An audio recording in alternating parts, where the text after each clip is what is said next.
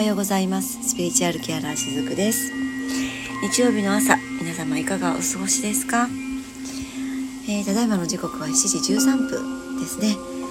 先ほどワンコと一緒に朝の散歩を済ましてきたところなんですけどもね。はい。あのー、もう暑いですね。本当に梅雨が明けたと同時に本当に、えー、暑くなってまいりました。夏本番ですけれども。ただねやっぱり何ていうのかな日中の気温はすごく上がって確かに暑いんですけれども夕暮れその日が沈む時間帯は早くなりましたよね。どうですか？皆さんそういうのを感じたりしますか？あのだいたい今の時期はね夕方7時半ぐらいかなお散歩をするんですけれども1週間ぐらい前まではかなり暑かったんですがもう昨日おとといぐらいからはですね、えー、同じ時間帯に散歩をしてももうかなり涼しくなってますし日が沈むのもね早くなっていたりします。なんかねこういったこう景色とか、えー、肌感覚でねいろんなこう移りゆくこの四季をね感じているとそのね瞬間瞬間でなんかあの自分の深いところにも一瞬入り込めたりするんですね。うん、だからこういった時間私すごく日々の中に取り入れてあの大事にしている時間帯でもあったりするんですけども、あの、昨日のねインスタのストーリーズでもちょっとだけあげたんですけども今、えー、土曜の期間に入っていてこの時期っていうのはねあのデトックスの期間に入っていると感じています。でまあそうですね。スピリチュアル界ではあとこうライオンズゲートが8月8日だったのかな。なんかよくわからないです。あんまりそのライオンズゲートっていうものに興味がないから詳しくはわからないけどどうやら7月のね26日ぐらいから入ってるみたいなことねえっと何かで見ましたけれどもね。まあ、そういったのも結局同じことを言っているのかもしれないんだけどえっとねボディの面でも心の面でも、え、デトックスっていうことにすごくそういった期間にね入っているっていうのを感じているんですね。でこれはね外側の世界を見てもそれがすごく如実にわかるんだけれど今例えばその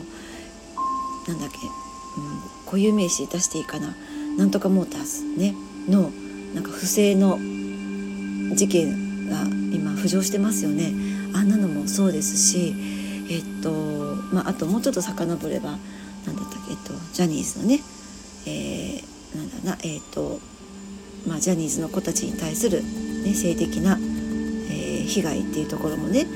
なんかこうポツポツポツっとここ最近そういうのが続いていますよね。あとなんか今日もニュースで見ましたけどねなんかいろいろとねその結局隠されてきた真実がえらくこうあらわになってきているなっていうのを感じませんか？かなり目にするんですよね私。でこれは確かにそのこれまでも繰り返し繰り返しそういったタイミングって訪れてはきてるんだけどこの今の期間ってそれがまたうんとかなりえー、外側の世界でも目立ってきている時期に入ってきています。でこれは私たち一人一人に置き換えるとどういうことを教えてくれてるのかっていうと先ほど言ったみたいに自分の体のデトックスボディのデトックスそして心のデトックスの、えー、まあ、最適な時間期間だよっていうことをね言ってくれていると思うんですね。で、えっと、私普段ねこのスピリチュアルケアラーの活動以外にもあの看護師の仕事をしているんですけれども、えー、ちょうどね1週間前ぐらいにあの私のね勤めているデイサービスに来られるご利用者さんがね帯状疱疹にかかったんですね。でね、まあ、帯状疱疹ってどうしてもこの梅雨時期から梅雨時期明けるぐらいに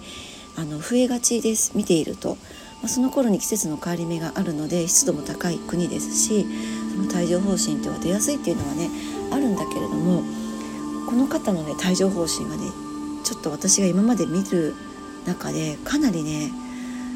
激しかったんですよね。大体帯状疱疹ってこう脇腹に出たりとか太ももの辺りに出たりはするんだけどであの範囲的にはね結構広いものもあるんですがこの方の場合はですね全くその前兆がねなかったんですよ。でも日曜日を挟んで月曜日お見えになった時にもうすでにえっとね右の右のえなんていうかな右の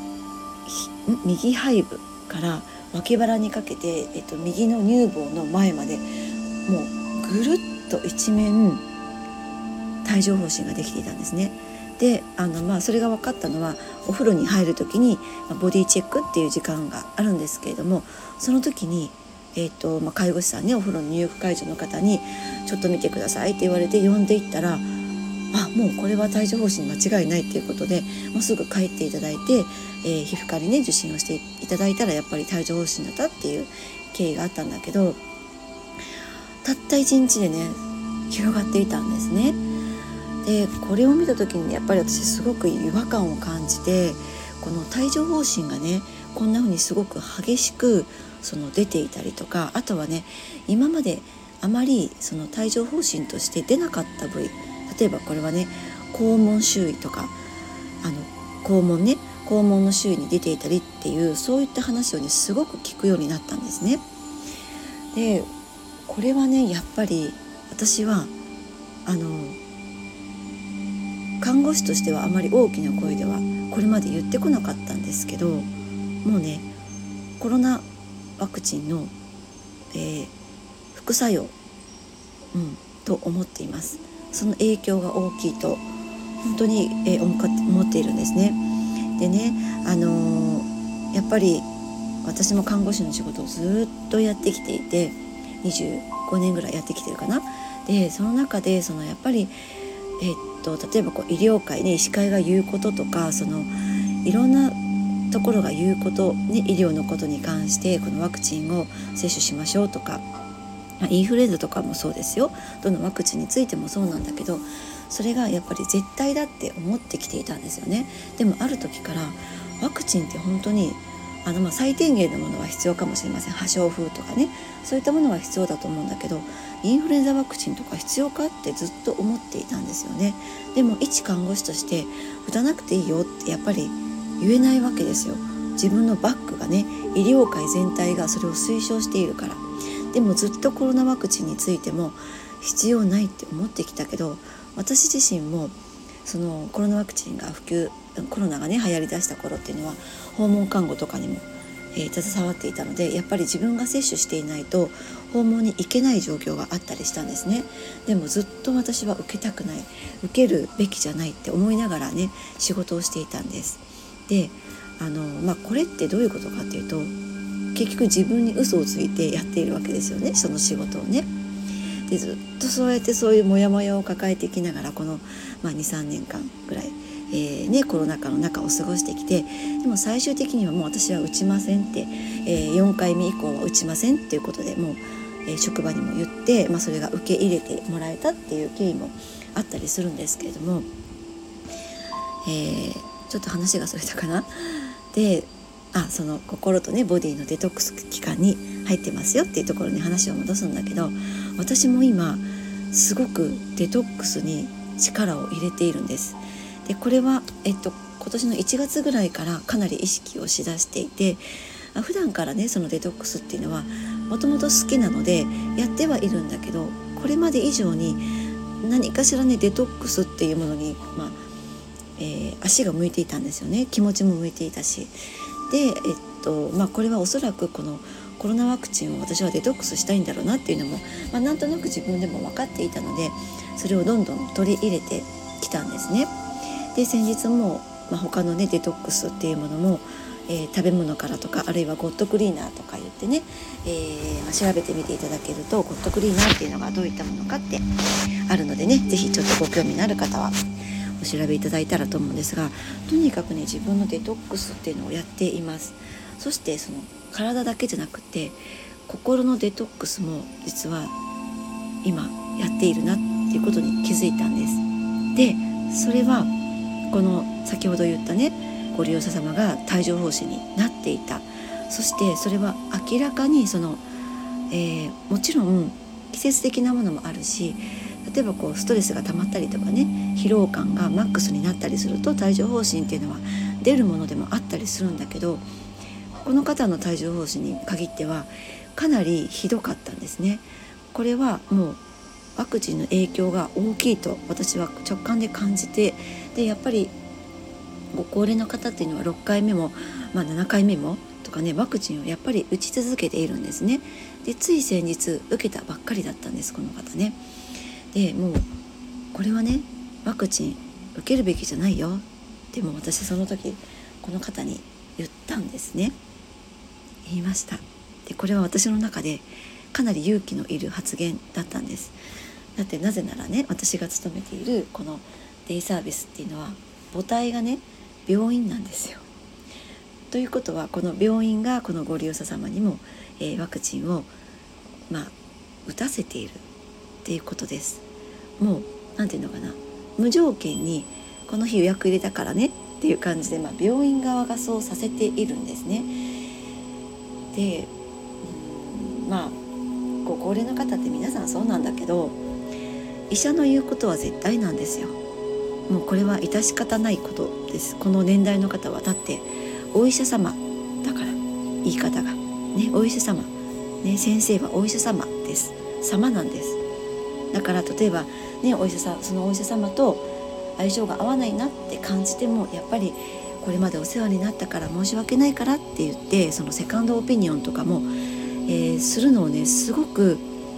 まあ、怖がるのもあるし抵抗するのもあるそういった年代の方がやっぱ多いんですね。だから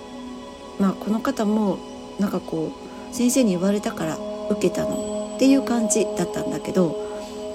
でそこをねうん。もうそれは本当に年代的に仕方がないかなって思っていて。でもやっぱりこれはそのワクチンがコロナワクチンがねどういった影響を及ぼしているかっていうのをやっぱり私も目に見て分かってきたからこそこれはうん看護師としてとかいうよりかはもう一人間としてそれを知っている人間そのま闇の部分をね知っている人間として言いたいもう言わなければいけないって思ったのでもうワクチン受けなくていいよって、ね、受けるとこういうことになるよって言って言ったんですね。でこれはね私の中であの非常に勇気のいる一言だったですし、まあ、言ってしまったらねあの別になんだ言えたじゃんっていう感じだったんだけど結局私はこの方を通して自分の中にあるその心のデトックスもやったなって感じたんですね。っていうのは例えばなんだろうな私はその知っていることがありながらも看護師というそのまあ肩書きみたいなものが自分の目の前にバンって来た時に真実を言えない自分がいたんですよ。これって自分にも嘘をついているっていうことになるんですよね。でそういった嘘って、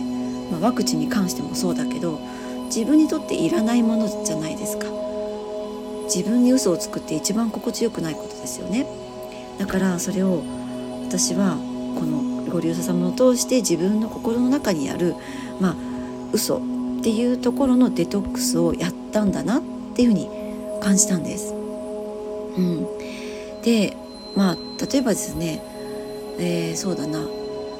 デトックスをしたいなと感じる時って外側からねいろんなこうなんだろう自分にとって必要のない情報とかがね入ってきた時もやっぱりデトックスをしたいなって、えー、感じることが私は多いんですね。でこれを聞いてくださっている方の中にもきっとそういう方いらっしゃるかもしれないんですけどもあのー、例えばこうそうだなニュースをね目にしたとしますよね。でうんもちろん例えばこう何か、ね、人を殺めてしまった事件とか虐待のニュースとかね、えー、まあ、戦争とかいろいろとたくさんあるんだけれどもそのそういうのね知ることも大事なんだけど知ってそこですごく自分のエネルギーがこう揺れ動いてしまう人もねきっといると思うんですよ。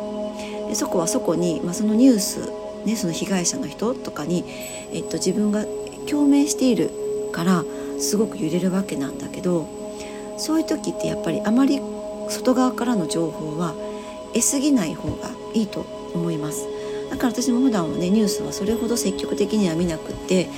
例えばこうねスマホとかで Yahoo! ニュースっていうのを開いた時に、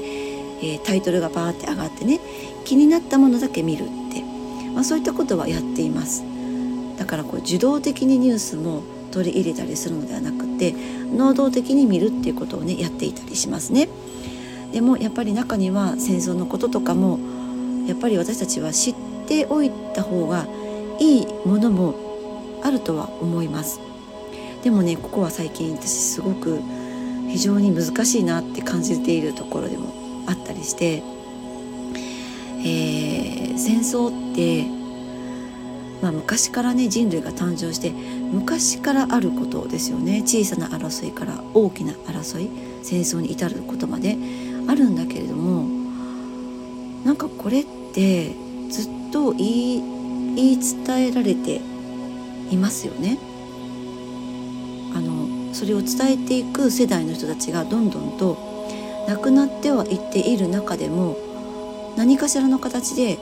えー、っと言い伝えているわけじゃないですか。でもそれってあもちろんねこれそれをね否定するわけじゃないんですよ。やっぱり日本はあの唯一ね核の戦争に、まあ、巻き込まれたというかそういうところにあった日本唯一の国なのでうーん大切なことだとは思うんだけどこれを言い伝えていくことってもって今の若い世代の人たち二十歳とかねそこら前後の人たちあるいはもう今令和に生まれてきた子どもたちってその知らないわけですよね。えっと直に聞ける人をがもうそばにいない世代だと思うんです。でもその私たちの例えば DNA レベルでずっとそういった戦争に、まあ、負けた国とか日本人は特にねそういったものがこう刷り込まれていて確かに自分たちの意識の中にはあるんですよ戦争ってね。でもそれを何て言うのかな言い伝えていくことでの意識の中で保持していくっていうのはもう私たちの世代でね終わらせるべきかなって私は感じていてあの先ほども言ったみたいに私の親の世代からそれ以上の方にそれを求めるのは非常に難しいと思います。あの先ほどね先生に対するお医者様っていう感覚と同じなんだけどそれはやっぱりその、えっと、時代を生きてきた方たちなのでそれをねそこを変えるのはもちろんもうすることではないと思っているんだけど私たちより若い世代の人たちに20代とかねまあそれより下の世代の人たちに戦争ってこういうものなんだよっていうのを伝えていくっていうことでもって人が争うことのなんかこううん怖さとかそれが果たしてどういうものを生み出していくのかっていうのを伝えていくのはちょっと違うのかもしれないなって、えー、思っているんですね。うまく伝わったかな？うん。あの確かに私の世代にもあります。もう学校の授業でもね習っていましたけども当時ね「裸足の弦」とかいう、えー、漫画の本が置いてあってまあ、子供だから興味があるから見ますよね。でもねあれを見た瞬間やっぱねものすごい衝撃を受けたことを覚えていますで今でもそれは結構あの描写はトラウマレベルで私の中にも残っているんですね。でそれをね私のじゃあ子供に見せたいかって思うと私はむしろ見せたくないんですよ。そしてあの広島の記念館とかにもむしろ行く必要はないと思っていてなんかそういった形でもって伝えていくっていうことはもう私はいらないっって思うんですね。他の形でなんかね伝えていってもいいのではないかなって、まあ、これは個人的な意見に、ね、なるかなとは思うんですけれどもでもあのそういった意識の改革をしていけるあ世代が私ねもう私50ですね来年ね、えー、今の4 5 0代60代の方かなと思っていたりもします。今はねその意識改革がその何なのかっていう明確なところはね今は私もちょっとわからないです。漠然としか分かっていません。でも一つ言えるのはやっぱりそのよくね今を生きるってね言いますけれどもこの今っていうのはこれまでの延長の今じゃないとは思っているんですね。今までの今じゃなくって。これからのこれからの延長になっている今。ですよ。かそれをしていかないとこの意識っていうのはやっぱ変えられないのかなって思っています。ででそういったことが、まあ、外側でも起こっているし自分の内側でも起こるっていうそういった期間ですね。デトックス期間に今は入っているなというふうに感じています。はい。ということで日曜日の朝、えー、お話をしてまいりましたけれども今日もね日中暑くなる地域が多いと思います。あのぜひ皆さん熱中症には気をつけていただいてですね睡眠とあとまあちょっと疲れているなっていう方はあまり無理せずに日中も過ごしていただいて塩分糖分水分、ね、バランスよくとっていきながら夏を乗り越えていただけたらなと思います。ということで、えー、今日のお話は以上になります。ありがとうございました。